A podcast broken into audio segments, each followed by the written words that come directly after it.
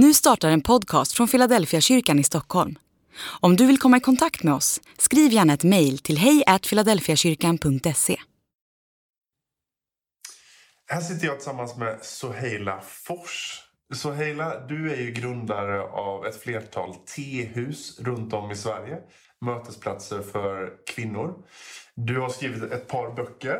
Eh, du föreläser. Och jag vet att kungen har eh, uppmärksammat ditt arbete för kvinnors rättigheter och mot eh, hederskultur. Och vi är så glada att du är med oss den här adventsgudstjänsten. Tack att jag fick komma hit. Soheila, du är ju ursprungligen från Iran. Ja, stämmer. Skulle du bara vilja säga något kort om hur såg ditt liv ut i Iran? Jag växte upp i kurdiska delen i Iran och jag växte upp i en släkt som kände släkt. Och eftersom jag kom från här fina släkten borde jag bete mig som en adelfröken. Fint, ordentlig och lydig. Jag var inte sådan. Redan som barn jag var nyfiken på livet. Jag ville gärna veta varför. Varför som flicka jag hade halv människovärde. Varför jag fick inte simma eller cykla. Varför jag hade inte samma rättigheter som mina bröder. Och eh, jag hade en fantastisk pappa som uppmuntrade mig självständighet och faktiskt köpte Pippi-böckerna åt mig. Mhm. Och Pippi blev en symbol för mig, en symbol för frihet. Eh, och det var fantastiskt. Men jag hade en religiös mamma. Mamma vill uppfostra mig som hon själv. Hon var lite emot mig. Mm. Men jag hade pappa som stöd. Tyvärr, pappa satt i längre peri- perioder i fängelse. I långa perioder.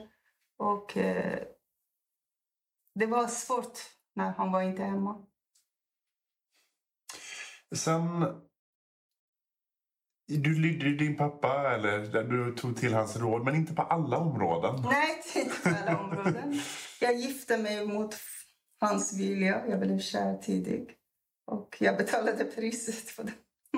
Han ville att du skulle utbilda dig. Och... Han vill gärna att jag ska utbilda mig. Ja. Mm. Men det var svårt eftersom jag var kurd att komma in i universitet. Det var svårt också. Vår släkt var känd eh, politiskt. Alltså, det var inte lätt att komma in fastän jag hade höga betyg. Men det var inte lätt att studera vidare där. Så du gifte dig som ung. Ja. Hur blev livet som gift? Det var väldigt dåligt. Eh, Jag blev inte så bra accepterad av min mans släkt eller familjen. Och han också hade sina sidor. Han var inte trogen mot mig. Jag blev misshandlad också. Men där i Iran, om man skiljer sig, det är mannen som har rätt till barnen. Barnen skulle jag fortsätta att leva med här mannen. Sen kom du till Sverige. Hur hamnade du här? Jag hade en helt annan bild av Sverige. Jag trodde här, jag kan utbilda mig, jag kan vara fri. Men det var helt tvärtom. När jag kom hit jag blev isolerad, jag blev sjuk, mm, jag blev misshandlad. Eh, jag kunde inte så mycket om kulturen, om språket. Allting var hemskt första månadernas minne. Och jag blev eh, alltså av prestation och ångest, jag blev väldigt psykiskt sjuk. Och eh, samtidigt, jag hade ingen som kunde jag tala med. Mm. Därför jag har startat. Jag ser med mitt arbete ser mig själv i dessa kvinnor. Mm. Jag var en av dem. För din man hade rest i förväg.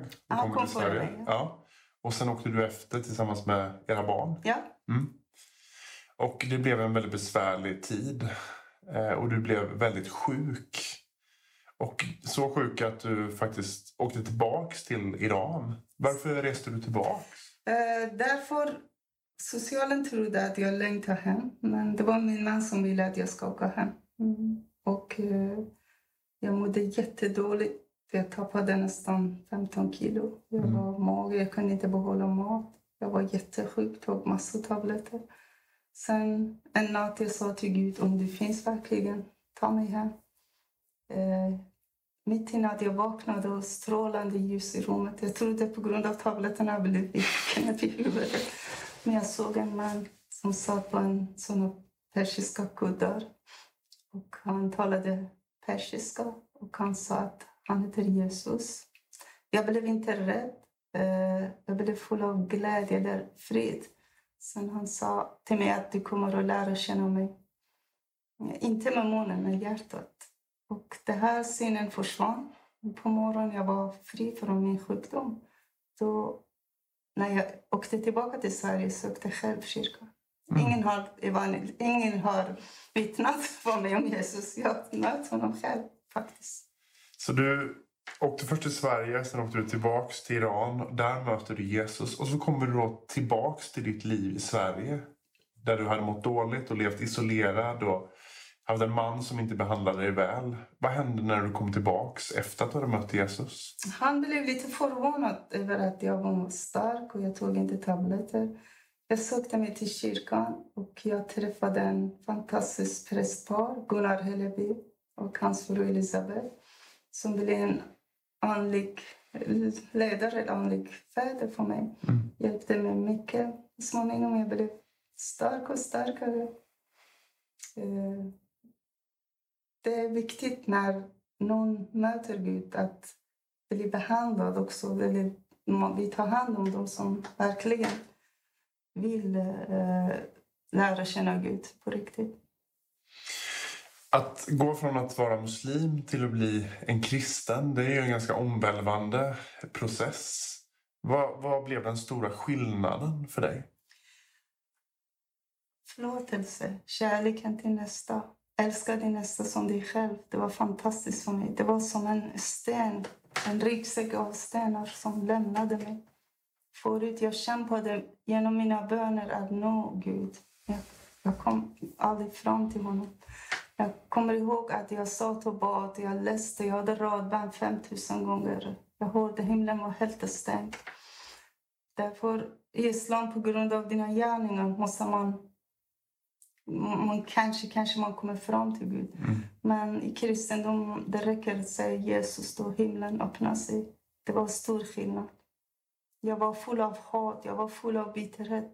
Han, på något sätt han re, re, renoverade mig, brukar jag säga. Jag blev, en, jag blev inte perfekt. Jag kan inte säga att jag är perfekt.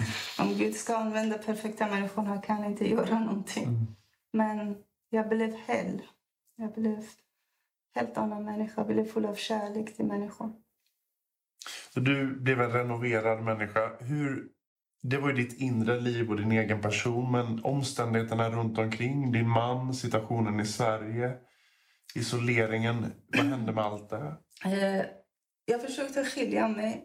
Det gjorde jag. Jag skaffade en liten lägenhet. Han kom dit. Jag blev misshandlad genom honom. Då jag ringde här prästen. Han hjälpte mig. Och eh, jag kunde småningom stå på egen ben. Men problemet var släktingar eh, de var jättearga på mig, särskilt min mamma. Eh, att varför jag lämnade lämnat islam. Det är inte så lätt. Det finns en väg in i islam, det finns inte en väg ut utom döden. Och det här fortfarande har skapat problem. Jag kan inte åka tillbaka till Iran. Mina farbröderna, eller de manliga släktingarna också var jättearga på mig varför jag har lämnat islam. Och eh, det är inte så lätt i våra landet att helt plötsligt du lämnar din religion. Du befann dig i ett utsatt läge, du mötte Jesus. Och sen så kände du att du ville göra någonting för andra kvinnor som har gått igenom ungefär det du har gjort. Det är så när jag var liten faktiskt. Jag var bara fem sex år. Jag drömde om ett hus. Det var fullt av kvinnor. Komma fram och tillbaka. Det här drömde fortsatte många år. Sen 2011 var, nej 10. Eh, jag, vi jobbade i Irak 2058. Sen vi tillbaka till eh, Sverige. Jag läste i komvux. Jag läste undersköterskan sen jag vill fortsätta bli sjuksköterska, studera vidare. Då jag träffade en kvinna. Hon visade blåmärken i kroppen. Jag sa, vad har hänt? Hon sa hon hade druckit kaffe i stan. Då jag tänkte, på min barndom att jag fick också här problem där jag fick inte gå in. Som kvinna man fick, mm. fick inte gå in till ett tehus. Jag tänkte jag starta ett tehus enbart för kvinnor. Så det var en kvinna i Sverige ja. som hade varit på ett vanligt café ja, och blivit misshandlad ja, efter det? Ja, därför hon har varit ensam ute på stan mm. på en kaffe. Mm. Då vi startade världens första tehus. Målet aldrig var evangelisation. Målet är för mig barmhärtighet känner inte religion eller färg. Jag vill gärna hjälpa andra människor. Och då, det blev jättestort. Eh, vi har hjälpt tusentals kvinnor som har fått arbete, de har fått eh, studera, de har fått... De har, det är på något sätt en bro mellan gamla liv och nya livet i huset. Mm. En steg in i Sverige. Vi har många kvinnor som aldrig varit i SFI, aldrig varit... Männen tillåter inte att de går in till SFI, men de har varit hos oss. Vi har professionella lärare, vi har eh, pedagoger, vi har eh, kuratorer, vi har psykologer som kan hjälpa dem. På det här sättet har varit fantastiskt, men det har varit lång resa. Mm. Tehus i Iran är ju för män och nu har du tehus i Sverige enbart för kvinnor. ja, tehus nu finns i Iran kanske plats för kvinnor och man kan träffa. Men dåtiden var inte enbart bara för, för man. Mm. Jag kommer ihåg en gång pappa gick in, eller pappa gick in till någon eh, polisstation eftersom han var under kontroll. Han måste gå in och presentera sig eller informera dem att de, han bor i landet. Då jag såg att pappas chaufför gick in till hus, men jag fick inte gå in. Jag var bara liten, tio år. Mm. Kanske började då. Att varför jag fick inte gå in? Varför mannen måste gå in? Det var Pippis fel och Jesus fel att jag... att du började kämpa för... Jag började kämpa för kvinnorna. Mm. Vilka kvinnor är det som kommer till de här tehusen? Hur ser deras situation ut?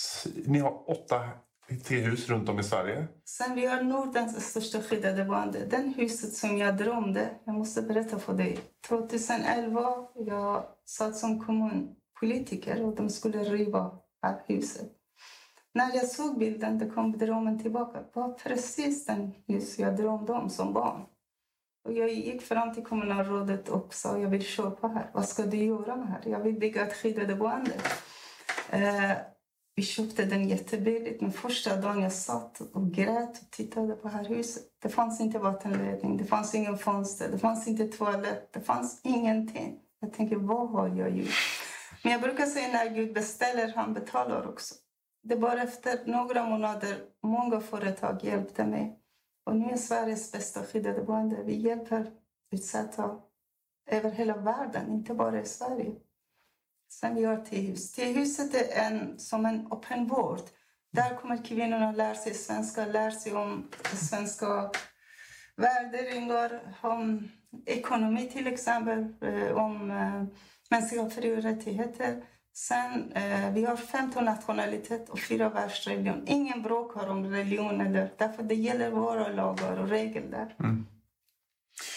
Vill du ge något exempel eller berätta om någon av de kvinnor som ni möter? Oj, då borde jag ta deras brev med mig som jag nyligen fått.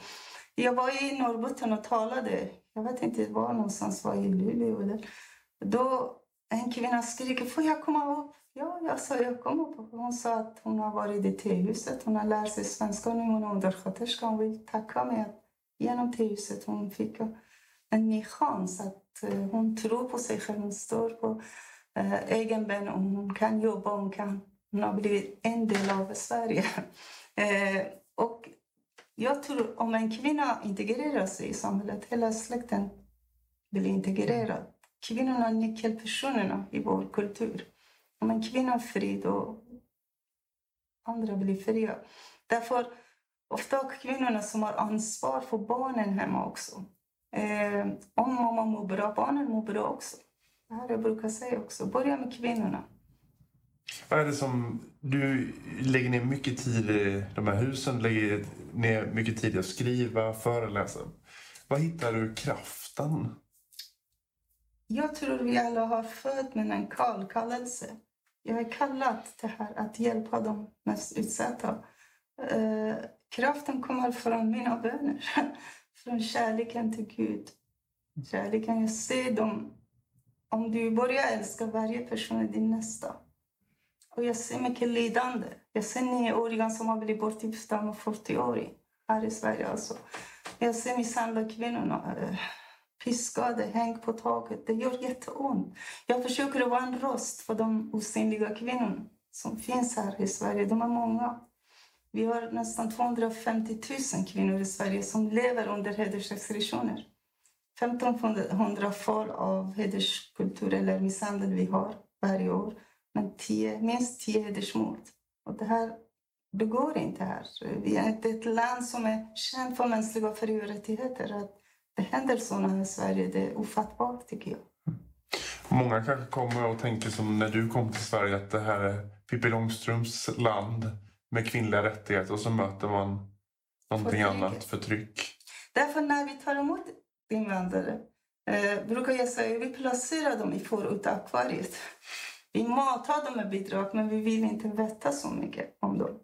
Och mitt i en demokratiland, vi bygger Iran, Irak, Turkiet, Syrien med sådana system. Och det fungerar inte med här demokratin som ni har byggt och hundratal år. Ni har historia av mänskliga fri och rättigheter och demokrati. Det blir krock. Idag konflikten eh, om mänskliga fri och rättigheter går genom kvinnorna. Reglerna i väst och mänskliga fri och rättigheter och demokratin i öst. Det går inte ihop. Mm. Och det här, vi har inte varit så duktiga i Sverige. Särskilt kvinnorna. Vi har inte mötesplatser. Vi tar emot, men vi placerar dem och vi bryr inte. Det är deras kultur. Men de vill inte leva i kultur. De, de vill inte att... Eh, uh, vissa av dem... Jag är inte emot om någon bär slöja för sin egen tro. Jag har sagt flera gånger. Jag respekterar. Men många av här kvinnorna vill inte. Men de blir tvingade av andra att de ska bära. Det ska inte ske här. Du har själv upplevt förtryck och nu har du, eh, jobbar du för att andra inte ska få leva i det förtrycket. Eh, vad tänker du att vi som kristna eller som kyrkor kan göra? Jag tänker i en stad som Stockholm som vi är i nu så finns det ju mängder av olika människor från olika kulturer och det finns många kvinnor som kanske lever under den här typen av situationer som du beskriver. Vad kan vi som kyrka göra? Jag tänker ofta att på här ordet att ordet blev köttet och vi såg hans härlighet. Många vill bli evangelist eller bli predikant eller bli lärare fastän de inte kallat det. Jag tror folk vill gärna se vad vi kristna gör. Är vi salt och ljus? Har vi gjort skillnad? Gå in, gör skillnad. Men så bekväm att predika. Jag kan inte stå här i en talarstol och predika. Det är så bekvämt att tala. Det är ingen rum. Det är ingen hot, det är ingen hat. Jag är inne i kyrkan och jag är bekväm. Men Gud kallat oss att gå in i mörkret och göra skillnad. Att vara salt, att vara ljus. Ordet blev kött och vi såg hans härlighet. Han gjorde saker. Han blev en människa för vår skull. Han satt inte där uppe och talade och mm, gullade med pappa där uppe. Alltså, han var beredd att betala priset. Han var beredd att komma in i jorden och göra saker fastän priset var högt. Då min fråga till er. Gör saker.